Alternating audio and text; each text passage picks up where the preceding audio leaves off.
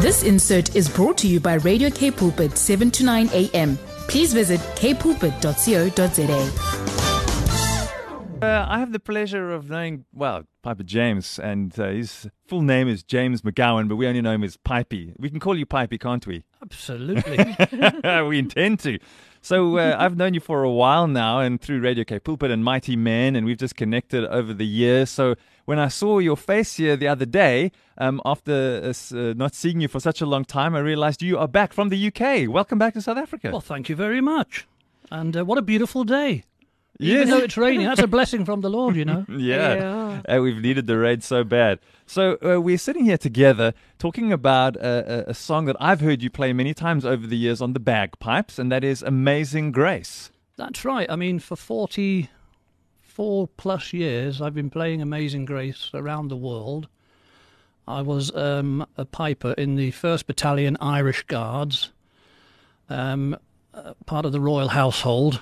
I joined the army at 16. I had no inclination about music. I think I got 3% on my last music exam, and that was for turning up. and um, I was looking out across the barrack square one day, and this is a true story, and I wasn't saved then, so bear with me. And I saw the pipe major of the Scots Guards coming out of the commandant's office, and the sun was twinkling on his uniform. And I looked across and I thought to myself, if that uniform doesn't turn the head of a girl, I don't know what will. so I went to him and said, Sir, how do I wear that uniform? And he said, Learn the bagpipes, laddie. And you did. I became a piper. Okay, before we get to that, because I want to hear that story, but you're wearing a, fa- a beautiful uh, uh, uniform today. Can you tell us what does it represent? Please tell us more. Those that can see you on Facebook Live. Well, um, I'm wearing the Mighty Men tartan. I'll just quickly flash a bit of kilt there. Yeah, yeah. Um, and that's a tartan that was designed by my wife, Ina, um, for all Christian men and women. And when she designed that, I just got to hear about Uncle Angus. Mm-hmm. And Ina needed a strong name for this tartan. So she wrote to Uncle Angus and said, Would you mind very much if we named this new tartan the Mighty Men Tartan? And he will tell you himself when he saw this and read about it, he wept. And with his blessing, because, you know, we didn't want to plagiarize a name or anything, he said, Mighty Men doesn't belong to me, it belongs to the world. And please move forward with it. So we hmm. did, and it, beca- it became the recognized colors of Mighty Men. Hmm. And we've got this being worn in New Zealand, in America, in Holland, the UK, South Africa. Hmm. And it carries a message of salvation in the colours and the pattern. So, So- it's very unique, and it's under an act of parliament in Scotland as the Christian tartan that carries a message of salvation. Isn't that beautiful? And, and uh, peop- anyone can wear it if they want to. Anyone can wear it. It's like a subject of the King of England, which who recently I was at the coronation playing the pipes in the streets there. If you're a, a subject of the King or Queen in England, you can wear the Royal Stuart tartan, which is the red one that you know familiar in the old days. The girls used to wear little um, little dresses, the red tartan. But this is for Christian men and women. It was designed to help um, wear your faith boldly yeah. because from the remnants of the cloth, after we made kilts, we made scarves. Any leftover, we made a little brooch or a headband for a little girl or something like that. Because some people are shy about their faith. But we understand why. You know, we live in a topsy turvy world. But not me. I'm a piper. I'm up and over the top of the trench in full regalia. So I'm wearing that today with a nice matching silk green tie. With Beautiful. A, uh, That's what I do. Yeah. Pipers dress up. They wear bonnets and and feathers. My wife will tell you I've got a bedroom which is like a boudoir. It takes me longer to get dressed than my wife. And the Glengarry you were wearing today, is there something special about that? Well, not really. It's just part of um, Highland attire, the Glengarry. Um, you'll see that there's little tails at the back. And that was in the old days when men used to have long hair. You would tie Yes. your hair up and tie it up. Ah. And Glengarry easily folded up. But there's lots of history to, to piping. Pipers were revered because they used to stand next to the Lord or the Laird and call in the people, the crofters, that then became the army or the defence of the Laird. For example, if, and I've piped for the Queen on many occasions with other pipers, when you finish piping, you are given what's known as a quaich dish. It's a little round dish with two little handles on. Mm. The honour isn't me bestowing it upon the head of the table. The head of the table bestows it on the pipers, so revered are they in history. Wow. So I've been doing this over 40 years. Um, you know, I speak with an English accent, but I'm actually Irish and I play a Scottish instrument in South Africa, which has been my home for nearly 20 years. Incredible. Well, it's good to have you back. I know you've been away for a while, and I spotted you myself. It was good to, to see you back again. But what we're speaking about this morning is a song you've played many times, "Amazing Grace" on the bagpipes. But what's your what's the connection here between the song and us and you being here? There's a beautiful story unfolding. Okay, so on the eve of um, Good Friday, just gone this year, I was lucky enough to be only be 40 miles away from Olney, St. Peter and St. Paul's Church in Bedfordshire, where John Newton wrote the song. Wow. Now, I wanted to go there for personal reasons. It was, you know, I, I wanted to make that part of my portfolio. When I got to the museum, I met the directors and some other ladies there, and they showed me a huge map on the wall. Now, I knew it was 250 years ago since John Newton wrote the tune, but on this map, from Olney are lines going out all over the world hmm. where people are gathering in groups of no less than 250 and singing Amazing Grace in honour of the anniversary. Shock, horror, horror. South Africa wasn't even pinned on the map. So I said, Whoa, hang on a minute. I said, I'm a pastor down there. I'm going to make this happen so that South Africa is recognised on the map. Because on the 17th, now let's not get confused with the date that we want to sing, we're going to hopefully gather more than 250 people, but we'll come to that in a minute. On the 16th, which is a bank holiday or a holiday here for the youth, it's Youth Day. But on the 17th in England, a new orchestral piece has been written for John Newton and Amazing Grace, which will be released to the world. Oh, wow. So we want to get in and be part of that. Then we'll be put on the map at the Newton uh, Museum in Olney. No sooner had I gone into the museum and found that out, I went round the corner to the church and I walked in on a prayer session and I very quietly and respectfully stood at the side and a gentleman looked and he said, How can I help you, sir? I said, I'm sorry to intrude. I just want to look at the pulpit where John Newton um, brought his sermons from. And I had my pipes. They stopped there, right there and then, and invited me to stand on the altar and play Amazing Grace. And I'm not kidding you, my pipes have never sounded so angelic than that moment. And there's a clip which I've sent out. Anybody can get that clip, just make contact with me. Let's check it out. Shall we check out the clip? This is exactly what uh, Piper James was talking about. Let's go and listen.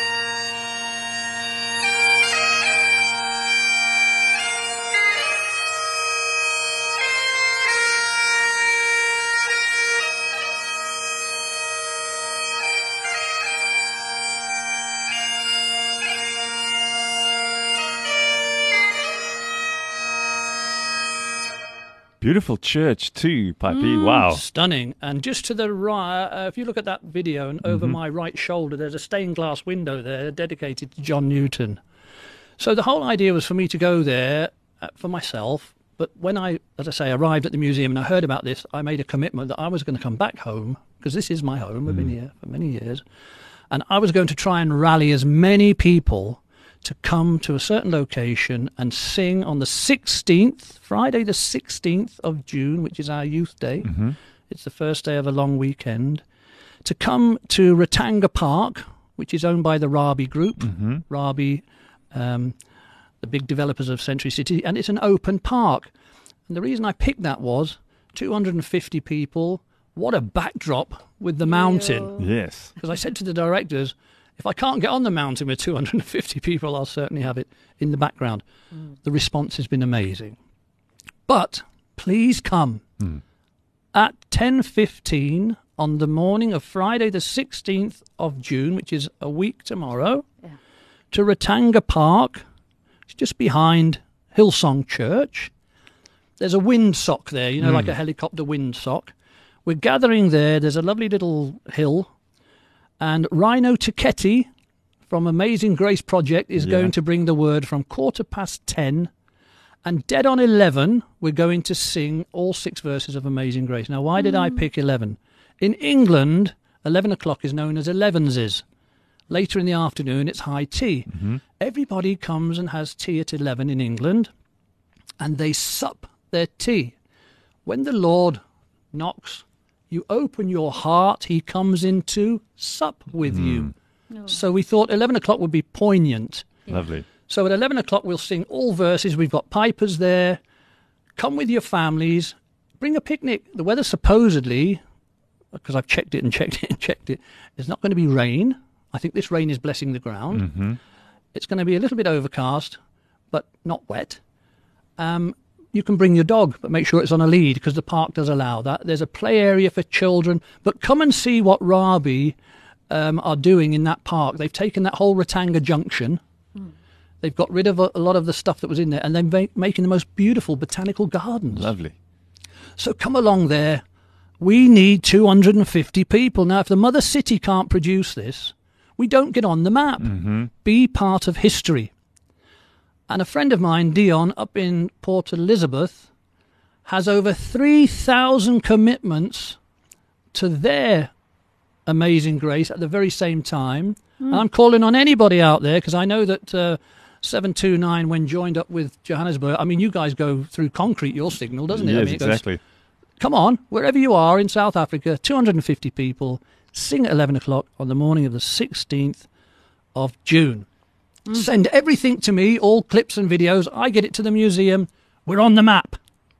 Let's make Amen. it happen. Yeah. Amen, indeed. Let's make it happen. Come on, 250 people. That can't be that hard. We know you on a local station uh, uh, earlier in the week as well. We're here covering the rest of the city up into the uh, uh, into the Boland and beyond. And so I can tell you there are many people hearing this right now. If you're able to get down next week, Friday, Youth Day from 11 o'clock, make your way down there to Ratanga Park. 10 Let's do this. 15. 10 15. Yes, it'll we start sing at 11. Yes. But what we're going to do as we gather, we're going to pray over the city, pray for the country, because we need prayer. Hmm.